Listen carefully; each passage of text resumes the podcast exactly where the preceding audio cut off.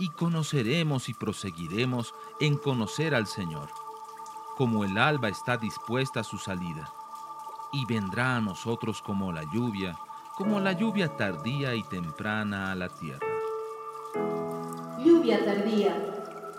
Un tiempo para recibir la frescura de la palabra de Dios.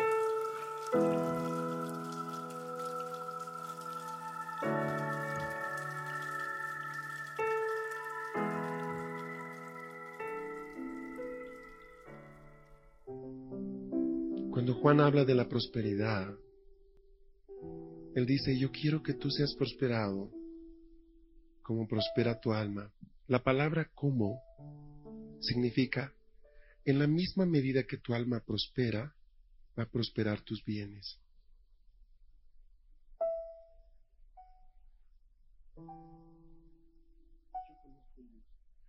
Ahora, yo creo que todos los que estamos aquí especialmente hablo de los pastores, líderes, conocemos un montón de gente que en nuestras iglesias se reúnen cada semana para orar, para adorar a Dios, pero que su economía nunca cambia. Yo he conocido gente que por siete años no tuvo un trabajo y se habían convencido de que el diablo no los quería dejar trabajar, por ejemplo. He conocido gente que vivía lleno de medicamentos porque asumían de que esa era la cruz que Dios les había puesto encima. El carácter más aborrecible del diablo es las mentiras porque es la, parte que más fácilmente aceptamos del infierno dentro de nosotros. Nos creemos sus mentiras. Cuando Jesús define al diablo, dice, Él es padre de mentiras. Mire, no dice Él es padre de, de muerte, Él es padre de... Dice, Él es padre de mentiras. Eso quiere decir que una familia, una casa, imagínense, una familia de cuatro personas, el matrimonio y dos niños, que aman al Señor pueden vivir en total oscuridad solo porque ellos han creído las mentiras del diablo. y aunque son hijos de luz, viven en oscuridad. Cuando tú lees el libro de Juan, y vamos a hablar de esto mañana, se entiende que la oscuridad es una entidad. Así como la, Dios es luz, las tinieblas son alguien. Entonces, cuando yo creo una mentira, un poco de la tiniebla de este alguien entró en mi corazón. Y así como la verdad me libera, la oscuridad me encadena. Entonces yo no sé, quizás sea la, la, forma en que yo he conocido a Dios. Yo conocí al Señor a mis 16 años y cambió mi vida en un día. ¿Sabe? En un día, eh, yo era fanático de, Mozart y de Pink Floyd y de Vivaldi, de Corelli. En un día boté todo, ¿sabe? Yo no quería nada con, con lo que no sea Señor. Yo le decía, Señor, si tú quieres que haga esto, dímelo. Y me lo decía y lo hacía. Así aprendí a tocar guitarra, así conocí a mi esposa, entonces yo siempre he crecido con el conocimiento absoluto de que Dios me habla. Porque me habló desde el primer día, por ejemplo. Entonces, eh, cuando yo veo un hermano que está peleando tanto tiempo por tratar de, de mejorar su economía o su salud, digo, Señor, ¿qué pasa? Tú no eres así. Cuando veo pastores apretados en su economía, ¿verdad? Ahí queriendo hacer la obra de Dios y apretados y los niños en un colegio público y dice, ¿por qué? ¿Por qué tú no le das a tu siervo lo que él necesita para hacer la obra? Entonces en ese proceso, miren, eh, yo veo, ahora funciona un colegio acá. Y ha sido lindo recibir a los papás y a los niños, ver hermosos hermanos que no tienen para inscribir a esos niños al colegio. ¿Por qué? ¿Cómo puede ser eso? Entonces uno entra en una dialéctica con Dios, ¿me entiende? Dime y Él te responde. Y hay una palabra que, que es vital, o sea, el mal no viene sin causa. Punto uno. Punto dos, un principio sobre el cual estoy parándome en esta mañana es este. Si tu alma no prospera, tus bienes tampoco van a prosperar. Porque el diseño de Dios es que tú seas prosperado en, la, en el nivel, en la relación en la que prospera tu alma. Eso significa que probablemente tú estás atorado en tus proyectos, cualquiera sean estos, simplemente porque tu alma se quedó estancada. ¿Me estás siguiendo? Entonces, cuando tu alma entra a una dimensión de, de fertilidad, automáticamente tu entorno empieza a ser fértil también.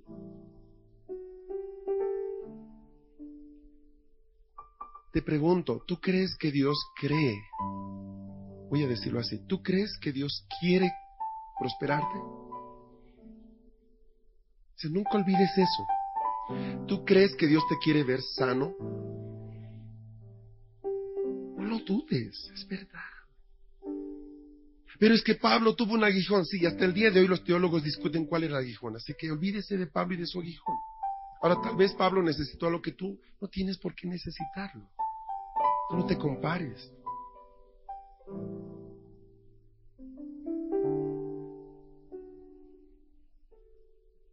En este pasaje hay una pelea entre reyes paganos. ¿Estamos bien? Si ustedes se dan cuenta, hay una pelea que se arma entre cinco reyes contra cuatro reyes. Eso está expresado en el verso 9. ¿Quiénes son esos caballeros? No nos interesan en este momento, nos van a interesar en un instante. El asunto es que en medio de esa batalla aparece Lot. ¿Qué hacía Lot ahí? Uno de los problemas de Lot es que siempre estaba en el lugar equivocado. Tú sabes que la palabra Lot significa velo, velo, velo, veo, velo. Y si tú te das cuenta, la vida de Lot fue un velo, él nunca entendía nada, siempre pensaba lo que no era. Ahora, aparece Lot, y aunque se lo llame el justo Lot, y es una de las preguntas que yo tengo a Dios, ¿por qué lo llamas el justo Lot cuando yo no lo veo justo? Pero ¿quién soy yo para decirle? No, él siempre está en lugares equivocados. Por ejemplo, está viviendo en Gomorra. Y resulta de que en la batalla que se arman entre los cinco reyes contra los cuatro reyes, Gomorra está al medio. Y cuando caen los reyes, a ellos no les interesa que él no era, ¿cómo se dice a los de Gomorra? ¿Gomorreño? bueno, gomorrero. ¿Qué es ella? ¿Qué será, verdad? No les interesa, simplemente lo toman y lo llevan. Ahora es interesante, amados, que en este pasaje dice, escuchen esta parte, verso 12, tomaron también a Lot. Ahora, Lot era conocido por esto, por ser hijo del hermano de Abraham. Si no hubiera esa relación, Lot no aparecería en la Biblia. ¿Estamos? Que moraba en Sodoma y sus bienes. No te dice, tomaron a Lot y sus bienes. Ese texto es vital, entenderlo completo. Dice, tomaron a Lot y sus bienes y se fueron. Ahora, la situación es esta. Abraham vivía en otro lugar. Él vivía, vivía, en la encina de Manre, en un lugar hermoso, un lugar alto. Vivía en lo alto de una colina. Vienen y le dicen, han tomado preso a tu sobrino.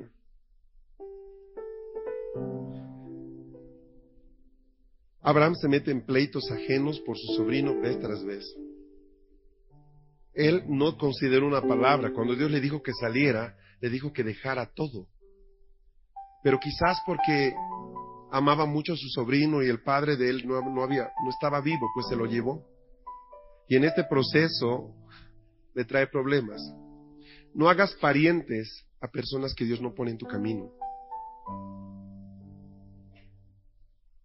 Palabra a los pastores, y esto empiezo diciéndolo para mí mismo. No des paternidad a gente que no quiere tener padres. Hola.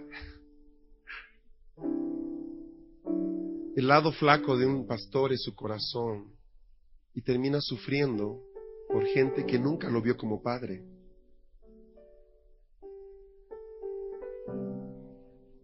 La cosa es de que él reacciona de inmediato y toma y arma un ejército, ¿está bien?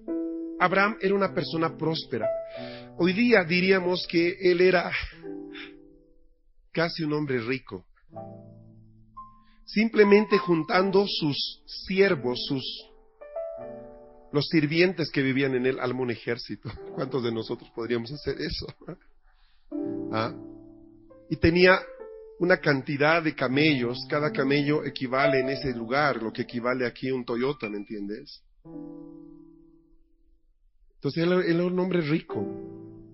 La palabra para hebreo en el original significaba Hapiru. Y Hapiru, Hapiru es bien interesante porque Hapiru significa persona comerciante. Él era alguien que, que no vivía dentro de Ur, vivía alrededor de Ur y él comerciaba. Era una persona muy rica. Entonces él reacciona de inmediato y va y busca ir a rescatar, a su sobrino. ¿Estamos bien hasta ahí? Ahora, noten que Abraham no ora, no hace un altar. O sea, tocaron a su sobrino y él reacciona como un resorte de inmediato. Él era un hombre pacífico. Pero cuando había que reaccionar, él reaccionaba, ¿ok? La fe es violenta. Entonces él va, pelea por su sobrino, dice más adelante, recobró, versículo 16, todos los bienes y también a Lot. Es como que fueran más importantes los bienes que Lot. Lo correcto debería decir, y recobró a Lot y sus bienes, pero dice al revés y no es un error, ¿estamos? ¿Recuerdan cuando hablábamos de la manifestación de la gloria de Dios? Bueno, no estuvieron aquí el domingo, olviden el asunto, déjenlo. Ahora bien, dice que lo recobró a él, a sus parientes, sus bienes otra vez, a las mujeres y demás gente. Ahora, a mí me impresiona algo, él vence a cinco reyes. sin ningún problema. ¿Me estás siguiendo? Ok, bueno. Una de las revelaciones que Dios me ha dado, que me han ayudado a cambiar mi manera de pensar en muchas áreas, es de que hay gente oprimida en limitaciones financieras, limitaciones de salud y limitaciones de prosperidad por cosas que sus padres hicieron. Eso se define como iniquidad, sí, se define como iniquidad. Pero hay algo más. La mayoría de los que estamos aquí venimos de familias que no eran creyentes, ¿estamos bien? Si alguno aquí nació en un hogar creyente, quiero decirte algo, eres una excepción, eres una bendición y pues hermano, muchos hubiéramos querido estar ahí. Pero la mayoría de nosotros, como mi caso, como el caso de mi esposa, hemos sido casi los primeros en conocer al Señor de nuestras familias. ¿Cuántos de ustedes han sido los primeros en su casa de recibir al Señor? Mire, somos una mayoría, ¿vieron? Somos una generación de bisagra, o sea, que cierra una puerta y abre otra. Claro, porque te das cuenta, eres el primero de tu casa que está cambiando el destino de toda tu familia. ¿Cuántos de ustedes gracias a eso, ya han traído algunos miembros de su familia al Señor. Bájela. ¿Cuántos han traído a todos los miembros de su casa al Señor? Pues gloria a Dios. Eh, paréntesis. No descanses hasta que todos estén dentro. Sé como Abraham toma la espada y pelea por ellos.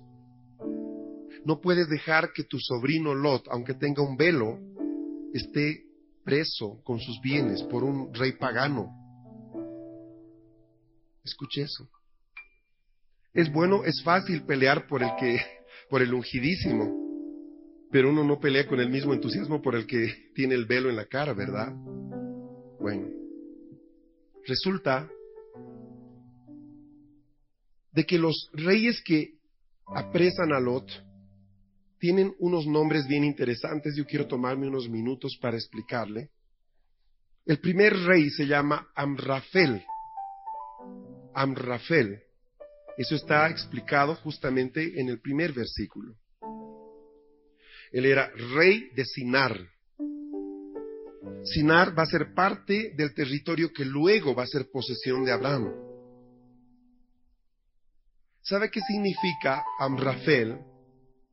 Y voy a tomarme el tiempo para que tú puedas anotar el nombre. Hablador de cosas oscuras y comunicador de engaño. Hablador de cosas oscuras y comunicador de engaño.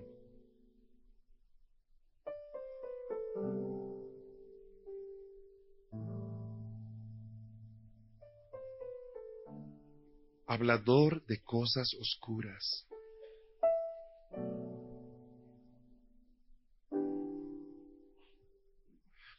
Ahora, imagínese el cuadro, por favor.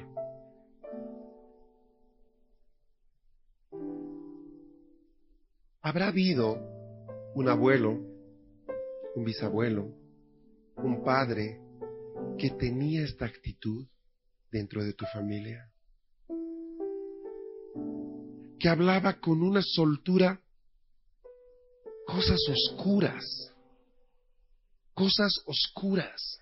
Mira lo que dice, cosas oscuras y comunicaba engaños. Especialmente en Latinoamérica, hace 50 años, había un estándar doble, ¿verdad?, entre lo que se sabía que era la verdad de una familia y lo que la verdad realmente vivía esta familia. Entonces era típico, por ejemplo, no había divorcio, pero tú tienes que los abuelos vivieron separados, o sea, estaban en la misma casa, eran dos desconocidos. Pero para que la gente no diga nada, no salía de la casa ni él ni ella, por ejemplo. ¿Estamos bien? ¿Se entiende? Eso ha pasado en la mayoría de los países latinoamericanos. Entonces, así como doy este ejemplo en esta área, esto se aplica a muchas áreas. Gente que guardaba la imagen de su apellido, no, oh, su apellido, su apellido. Gente que gastaba todo por su apellido y no tenían nada ya, habían perdido todo, pero por su apellido seguían pues dando banquetazos y cosas así. y, y situaciones diversas. Si nosotros entendemos de que el mal no viene sin causa, ¿Qué puede provocar que una persona que hoy día ama al Señor, quizás no ve todo, tiene un velo todavía, pero ¿por qué no viene Abraham a rescatarlo? ¿Por qué, ¿Por qué no cambia? ¿Por qué no sale de esa situación de postración? ¿Me está siguiendo? El punto es este. En tanto que Amrafel no se ha removido de tu línea generacional, tus bienes están cautivos. ¿Me estás siguiendo? De verdad que necesitamos que el Espíritu Santo recorra un velo en esta mañana. Y va a estar empezando a poner nombres, figuras, van a venir imágenes de cuando tú eras niña y veías, o niño, muy chiquito, y vas a ver cosas que habías olvidado por completo.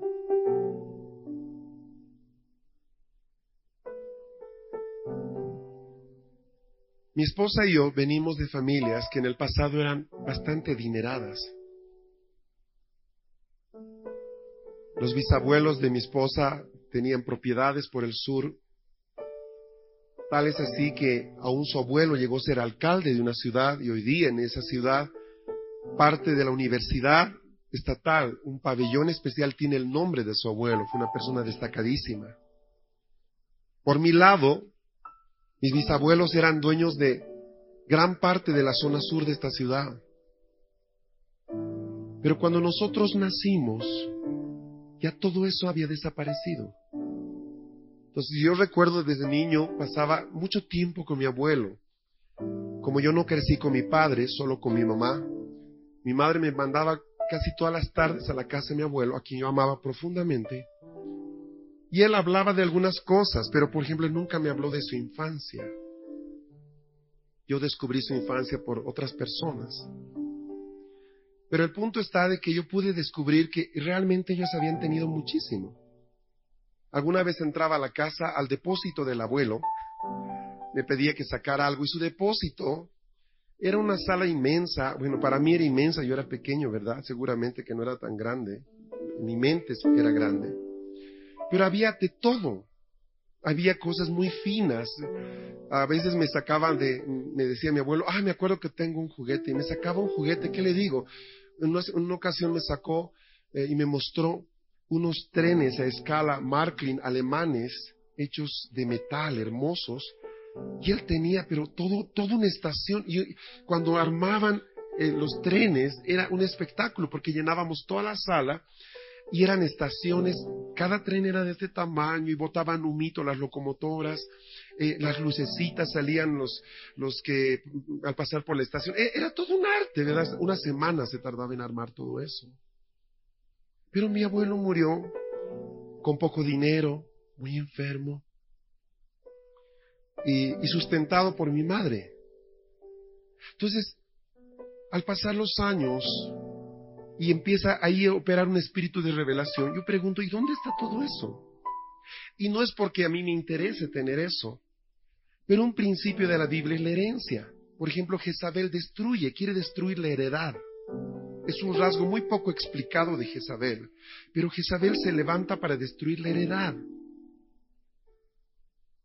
Entonces, yo cuando empiezo mi ministerio en el Señor el año 83, eh, conocía muy poco del Señor, pero 20 años después, yo todavía manejaba un viejo auto, Chevrolet modelo 83, que ustedes lo pueden ver aquí en el garaje.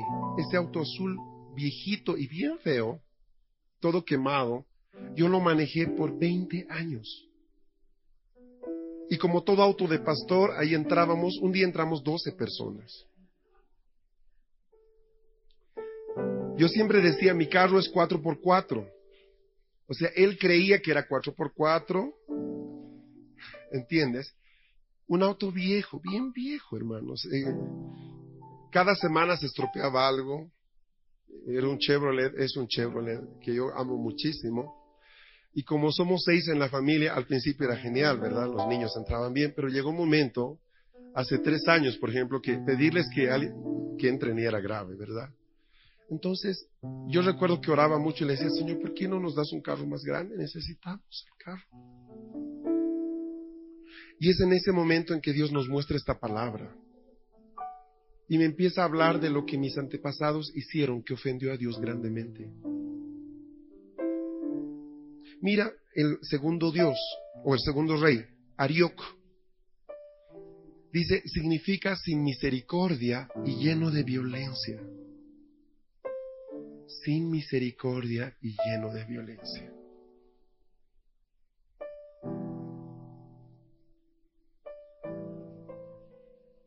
Entonces yo pude, eh, me puse a investigar, yo había, yo había escuchado tantas cosas de mis antepasados.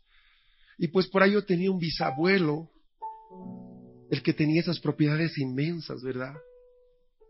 Que montado en su caballo, con látigo en la mano, hacía trabajar a los indígenas de su propiedad que era algo usual, ¿me entiendes? Aún en América Latina en los años 30, en los años 40.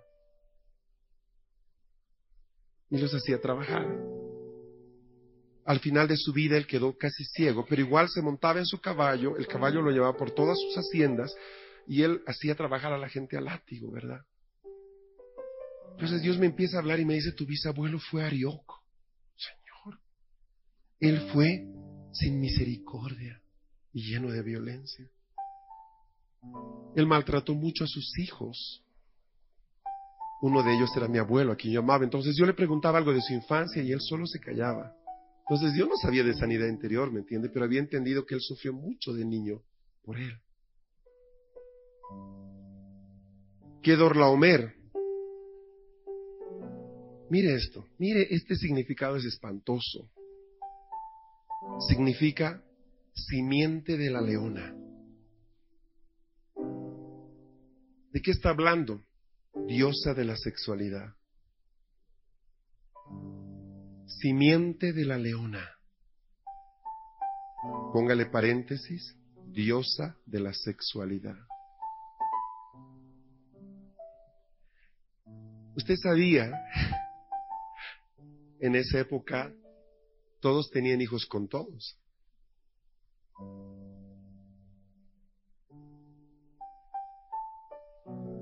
Usted lo sabe. Quizás aún en esta mañana hay hijos que nacieron fuera del matrimonio, están aquí sentados. Y sabes qué? Aún al llegar a Dios, ellos, ellos ya llegan sin, sin identidad. un hijo fuera del matrimonio es alguien sin identidad. Espiritualmente no tiene identidad. Entonces cuando entra a Dios, y no por, la, por las causas que usted quiera, él no entra a una iglesia que da identidad a la gente, su situación no va a cambiar. Este espíritu que dar la Homer habla de esa promiscuidad sexual que había. Eso en Bolivia pasaba. Seguramente que en otros países también. Aquí era usual, por ejemplo, que la gente tenga empleadas domésticas, o sea, muchachas que venían y trabajaban y que los patrones las abusaban de paso.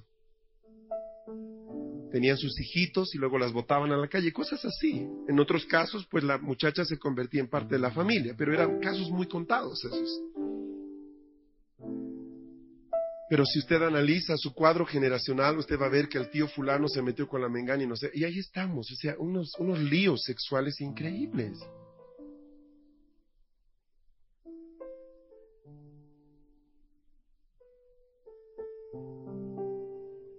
En muchos casos también tenemos que, puede que tu padre haya tenido más de una mujer. Ese es un espíritu sexual, ¿me entiendes? Entonces tú de repente te despiertas a la mitad de la noche con pensamientos bien feos y dices, ¿de dónde viene eso? Yo vengo de la iglesia, ¿de dónde me asaltan estas cosas?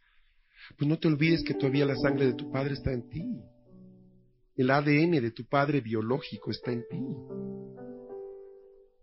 y la sangre habla. Pues hágame una transfusión. Bueno, es lo que Dios hace. O sea, hace un proceso de transfusión. Pero vuelvo al punto. Es tu alma la que debe cambiar. La prosperidad y la fertilidad va a venir en la proporción directa en que tu alma prospera. Tidal el cuarto rey, escuche lo que significa, qué espantoso. Tidal, Tidal, simiente malvada.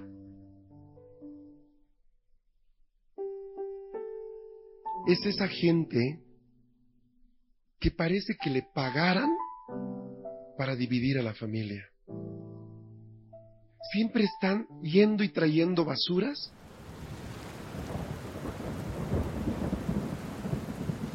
Estás escuchando tu programa Lluvia Tardía.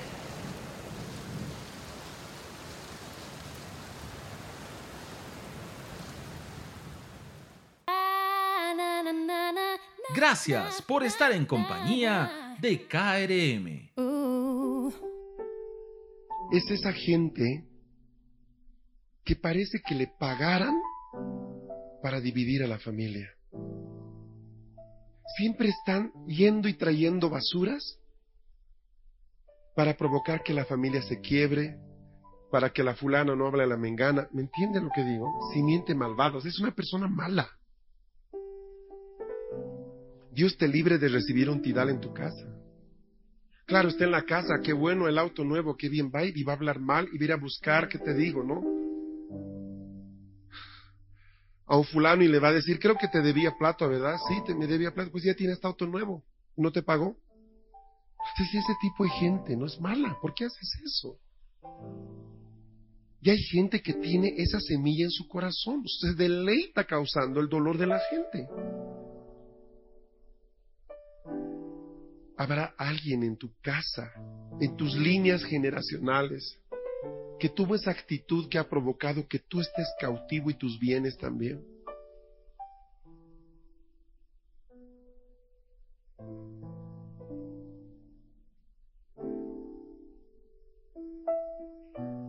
Cuando hablamos de maldad, no solamente me refiero, a, por ejemplo, a ese tipo de cosas. E, en Bolivia, muy típico, el concepto de embriagarse en fiestas, en actividades familiares, y tratar de que todos se embriaguen. Eso es, eso es mente malvada. No sé si, se entiende lo que estoy diciendo. O sea, aquí se veía mal que estés en una fiesta y no tomes. tú tienes que beber. yo quiero estar aquí porque es el cumpleaños de la abuela. No, pero tienes que beber. Yo no quiero. Entonces no amas a tu abuela. Pues no, o sea. Pero ella andaba, o sea, ni siquiera era el dueño de casa, pero andaba con su, con su jarra y su licor, ¿me entiendes? Te veía apenas ahí distraído. Toma. Yo no quiero. Estamos de cumpleaños.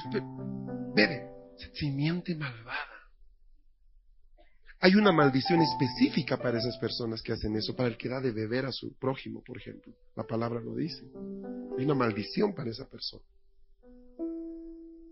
Pero yo creo, y no creo que sea solo de Bolivia, ¿verdad? Yo creo que en muchas de nuestras casas hemos tenido personas así.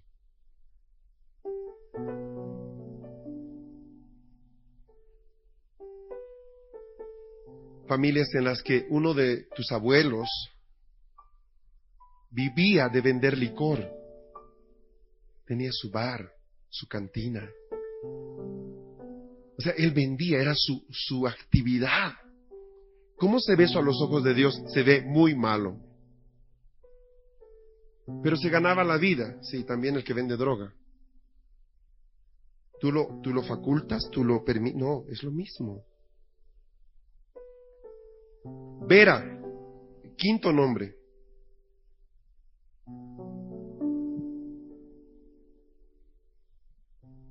Vera, dádiva que corrompe.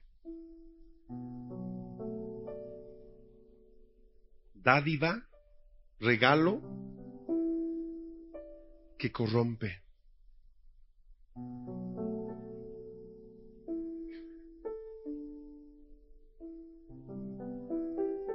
Ahí tienes una persona que no tenía dónde caerse muerto y un día recibe plata, de alguna forma, y se vuelve malo.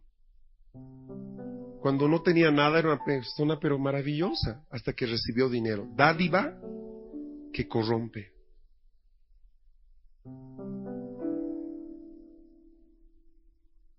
Antes de que tú hagas un negocio con alguna persona, y más con una persona que es cristiana, Pregúntale qué piensa del dinero.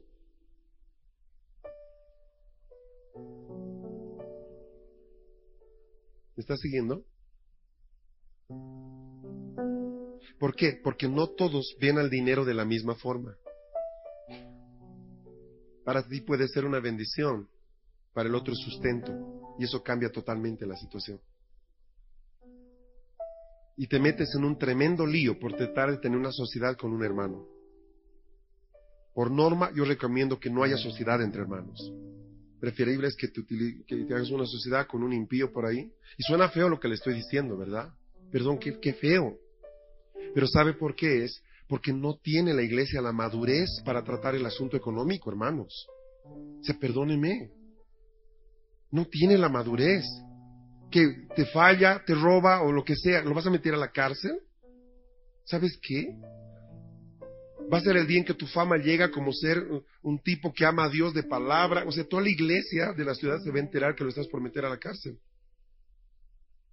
Y es más, aquí de algo dentro, ¿me entiendes, verdad? No puedes enjuiciarlo, ¿qué haces? O sea, es bien complicada la situación en asuntos entre hermanos. ¿Me estás siguiendo, verdad? Entonces yo hace tiempo que he dejado de recomendar, que te digo, aquí hay un médico que es cristiano Antes yo les decía, hermano, pues si alguien necesita, hay un médico ahí, ¿verdad? Pero luego el médico viene y me dice, Fernando, fulano no me paga. Mengano ha venido a mi consultorio y no me paga. Me lo dice a mí, ¿yo qué tengo que ver? Es que eres el pastor y que ahora voy a cobrarle.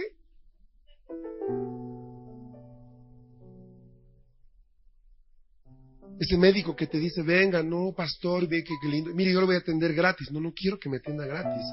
Porque luego la iglesia de la ciudad se va a enterar de no solo de las dolencias que tengo, sino de que me atendió gratis.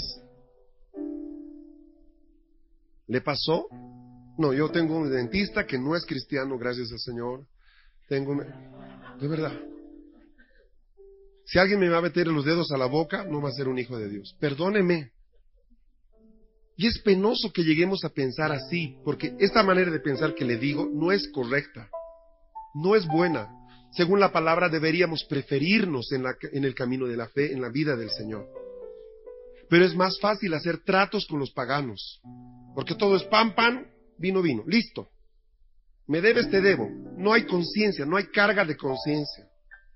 Todos son los fríos papeles, así. Dice, dice, Listo.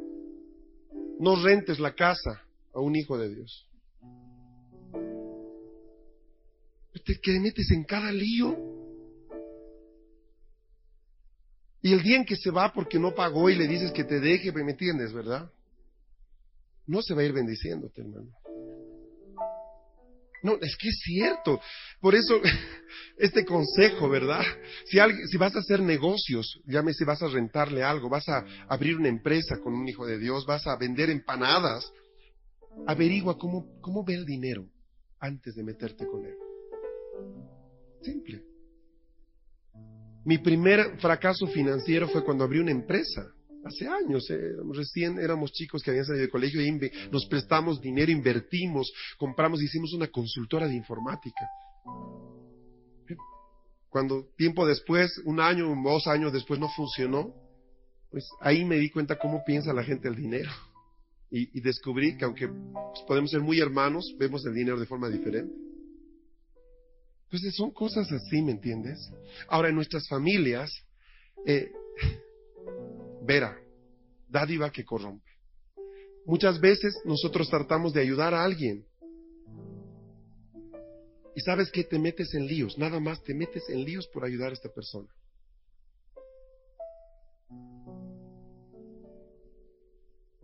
Esa persona que salió de su iglesia haciendo problemas y que llega a tu iglesia y te dice, al fin encontré el reposo del Señor, Dios te ayude.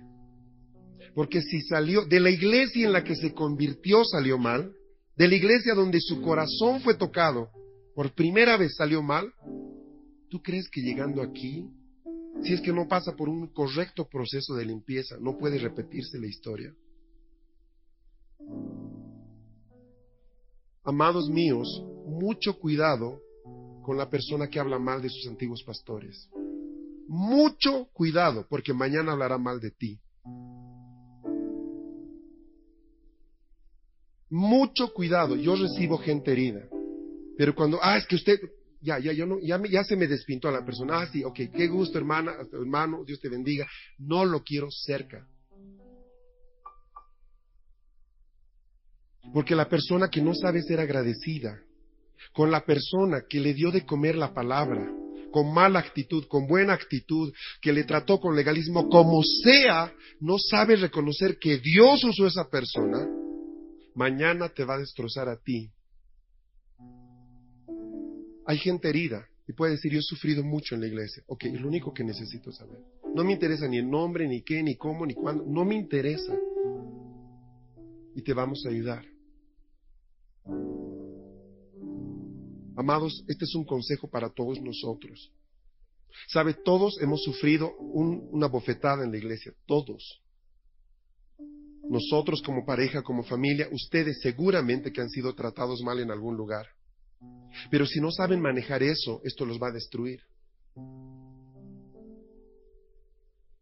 Yo he contado aquí a la iglesia muchas veces, venimos de una estructura legalista por 12 años nosotros no teníamos ni libertad de cortarnos el cabello como queríamos.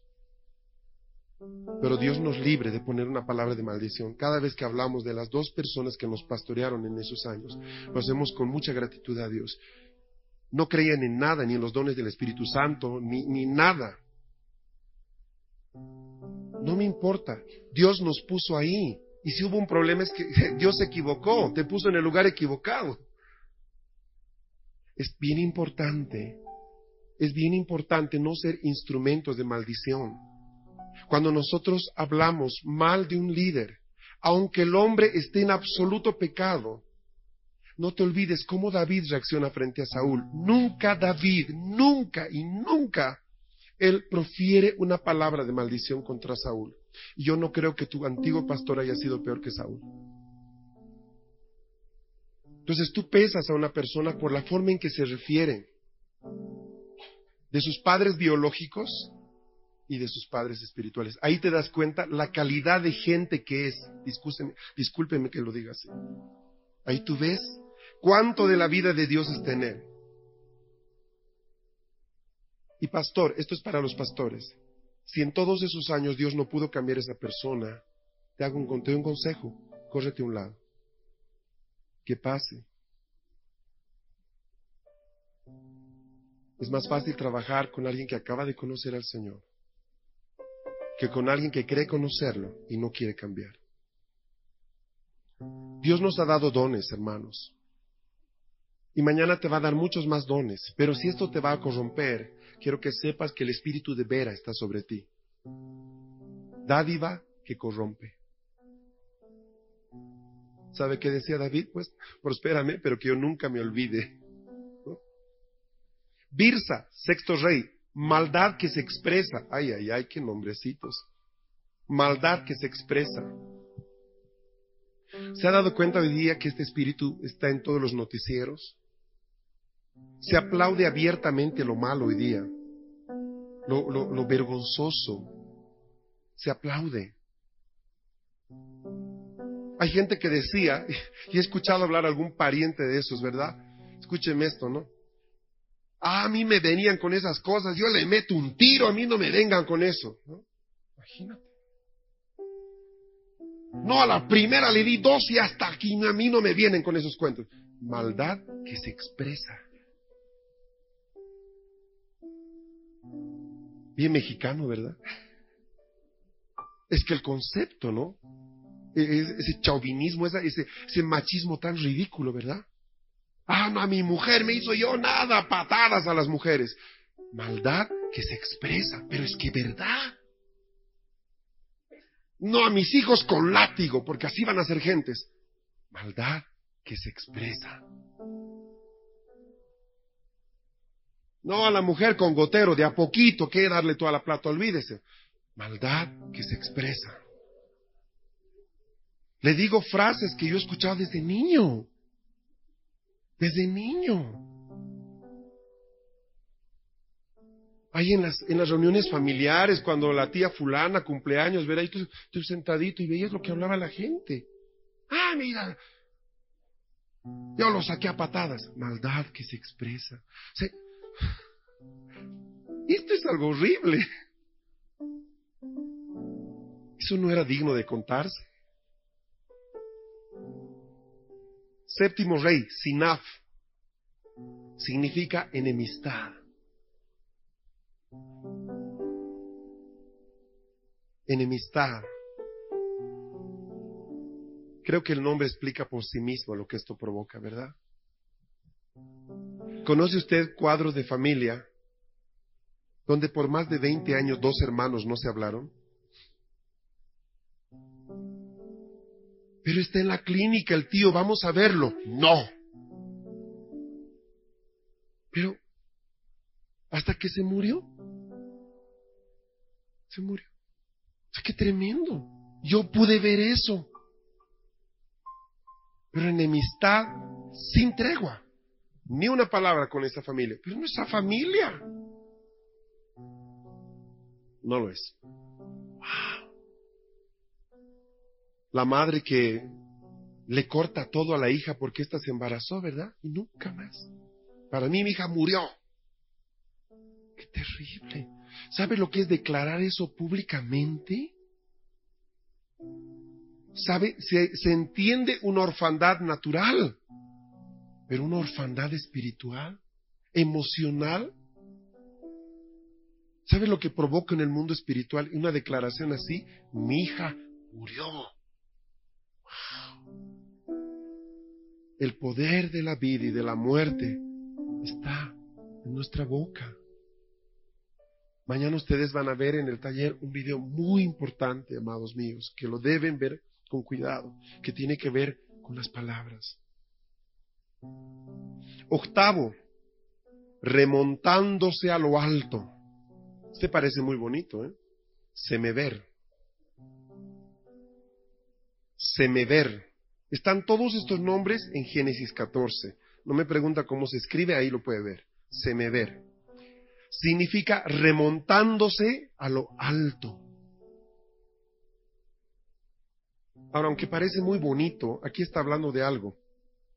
Maldad que se expresa desde las alturas.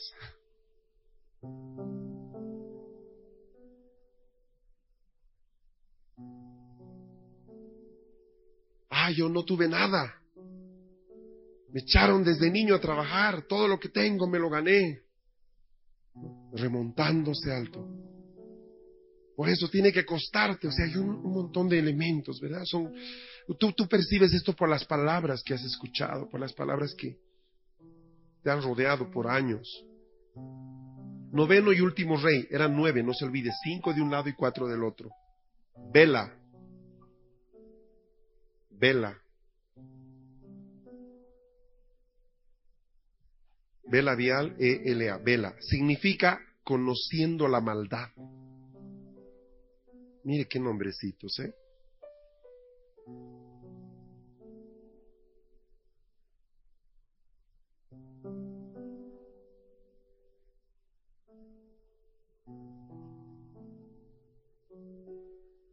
Ahora,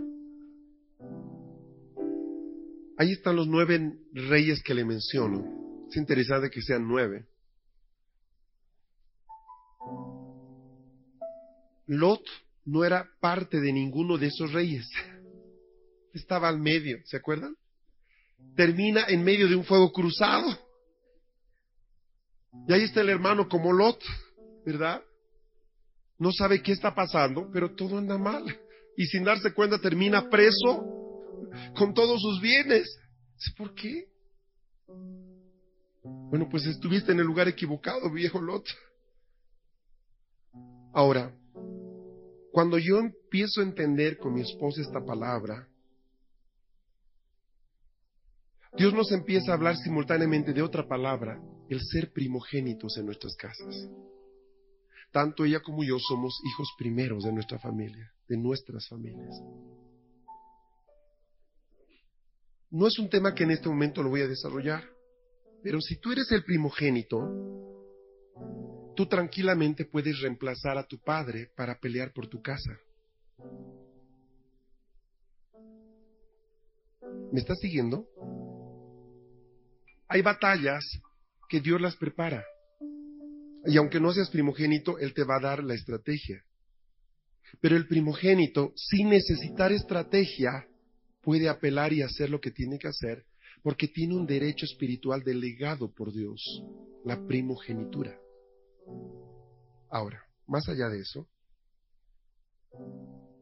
nosotros un domingo, hace ya tres años, dos años o algo así, compartimos esta palabra aquí. Los que están en la iglesia en esta mañana saben que esta palabra la compartí antes. En esa semana, después de que yo compartí esto en domingo, un día jueves yo estaba comprando después de 20 años, mi auto. O sea, yo le estoy compartiendo algo que no me lo contaron. Esta palabra yo nunca la escuché de nadie. El Señor nos reveló esta palabra.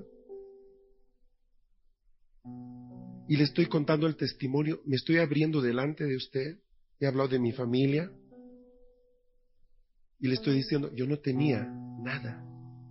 Nuestro auto era viejito, y así, así trabajamos con el Señor.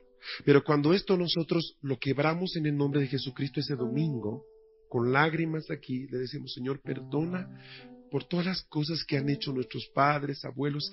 Señor, te hemos ofendido. Cuatro días después yo recibía mi auto. Entonces yo le estoy enseñando de algo que he vivido. Y la gente que está aquí ya varios años conmigo sabe que esto es la verdad. Y quiero compartir esto contigo para que te pueda cambiar como a mí me cambió. Yo no te estoy contando una historia, esto me cambió a mí. Hay tres factores que influyen muchísimo en lo que es eh, la provisión financiera. El primer factor es el que he dicho hace un momento. El deseo de Dios es que tú seas prosperado como prospera tu alma. O sea, antes de buscar prosperar financieramente, haz que tu alma prospere. Entonces la pregunta es, ¿por qué no prospera tu alma? Y este es uno de los elementos que impide que nuestra alma prospere. ¿Me estás siguiendo? Tú no te das cuenta, pero tu alma está atada Cuando yo les decía hace un rato, cuando se presenta Lot, ¿qué se dice? Lot, sobrino de Abraham. O sea, cuando tú te presentas en el mundo espiritual, no te presentas como un don nadie. Tú eres hijo de alguien. Tan tremendo es eso, escúchame, que cuando Dios se presenta dice, yo soy el Dios de tus padres. Soy el Dios de Abraham, Isaac y de Jacob. ¿Recuerdas si se presenta en Hechos 3.14 a Moisés? Ahora, mi padre no conoció al Señor durante toda su vida y espero que en las últimas horas que él tuvo para conocer al Señor, porque él murió desangrándose poco a poco, él haya podido conocer al Señor. Pero no puedo negar de que su herencia estaba en mi vida. O sea, él era mi padre, él me, me dio la vida. Pues muchos de sus rasgos de él estaban en mí. ¿Me entienden? Y en estos 25, 26 años que conozco al Señor, Él ha ido cambiando esas cosas de mi vida, lentamente. En la medida en que mi alma, y estoy hablando del alma, no del espíritu, adquiere conciencia de esto. Pues, ¿qué pasa? Cuando tú ves algo que afecta a tu alma, quítate pues eso de inmediato. No puedes quedarte mirando, wow, qué terrible, uy, uy, uy, sí, a mí me pasó, bueno, vámonos a comer. O sea, tú no puedes reaccionar así. O sea, cuando yo vi esto, me entró un quebranto en el corazón. Dije, no por los bienes, amados, no por los bienes. En definitiva, creo que uno de los sellos de los hijos de Dios, de los que conocemos un día al Señor, es que el dinero pasa a ser nada. No es por eso, es por, por el hecho de entender lo que fuimos capaces de hacer. ¿Se acuerdan la oración de Daniel? Mi casa y yo hemos pecado contra ti. La oración de, la oración de Esdras. Mi casa y yo hemos pecado contra ti. Pues todos anhelamos que nuestros hijos mañana tengan una vida mejor. Pero si tú no quiebras lo que hasta este día te manejó, a ellos les va a pasar lo que a ti te pasó. Yo quisiera pedir que tomemos unos minutos aquí donde estamos, por favor. Para que si el Señor te muestra de que algo de estos nueve personajes que he mencionado ha estado en tu casa, repito, no son cosas que tú has hecho. Pero si durante esta exposición tú has dicho, wow, eso, eso pasó en mi familia. Yo te quiero invitar a que en este día podamos pedirle perdón al Señor y podamos ordenar a que Satanás suelte nuestros bienes. Oh,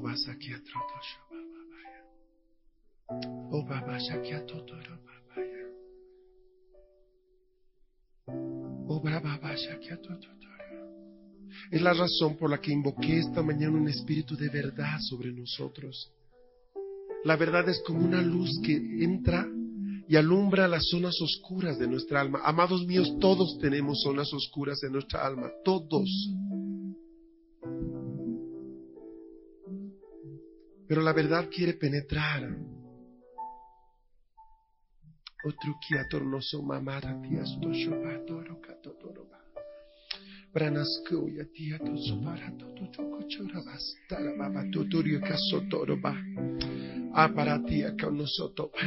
tu tu usoa. Yo les voy a ayudar a orar y vamos a hacerlo juntos, ¿ok? Pero yo solo quiero que ustedes se ubiquen. Si algo de esto es tuyo, si alguno de estos reyes ha caído contra tu casa, es necesario que te levantes como Abraham y digas, no va a pasar, esto ya no se queda así, esto lo voy a resolver hoy día. Espíritu de verdad, expon nuestras almas delante de ti. Expon nuestras almas delante de ti, amado mío. Padre, esas áreas familiares que no son escondidas, que no son vergonzosas de contar. Padre, yo te ruego que en este día tú puedas empezar a, a introducir tu, tu luz profundamente, Señor. Señor, no aceptamos vivir como prisioneros, Señor.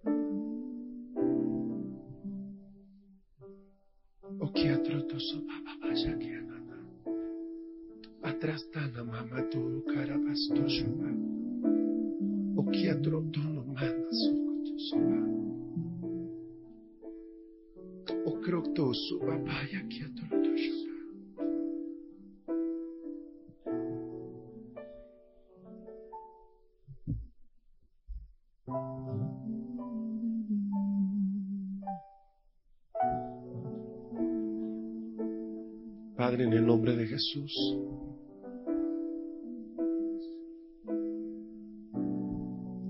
Nos ponemos delante de tu luz, Señor.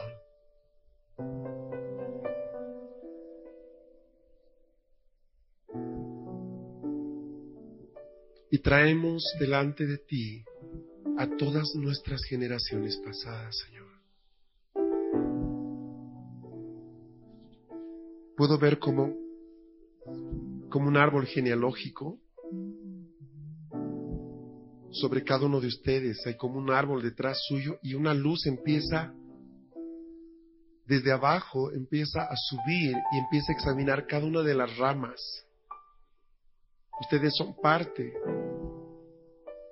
de ese árbol, amados.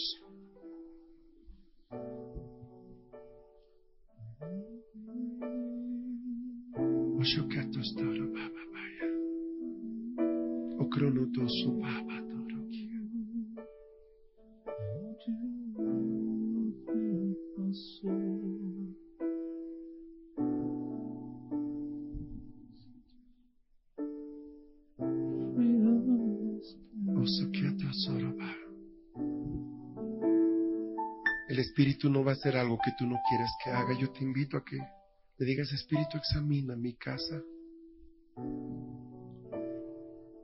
Todo este árbol genealógico que está sobre ti, ponlo delante de Él.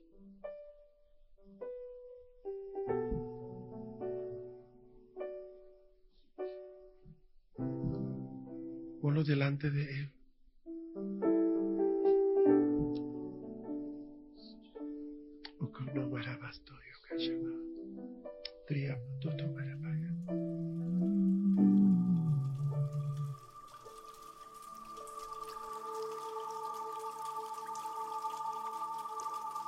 Este fue tu programa Lluvia tardía. Recibiendo la frescura de la palabra de Dios.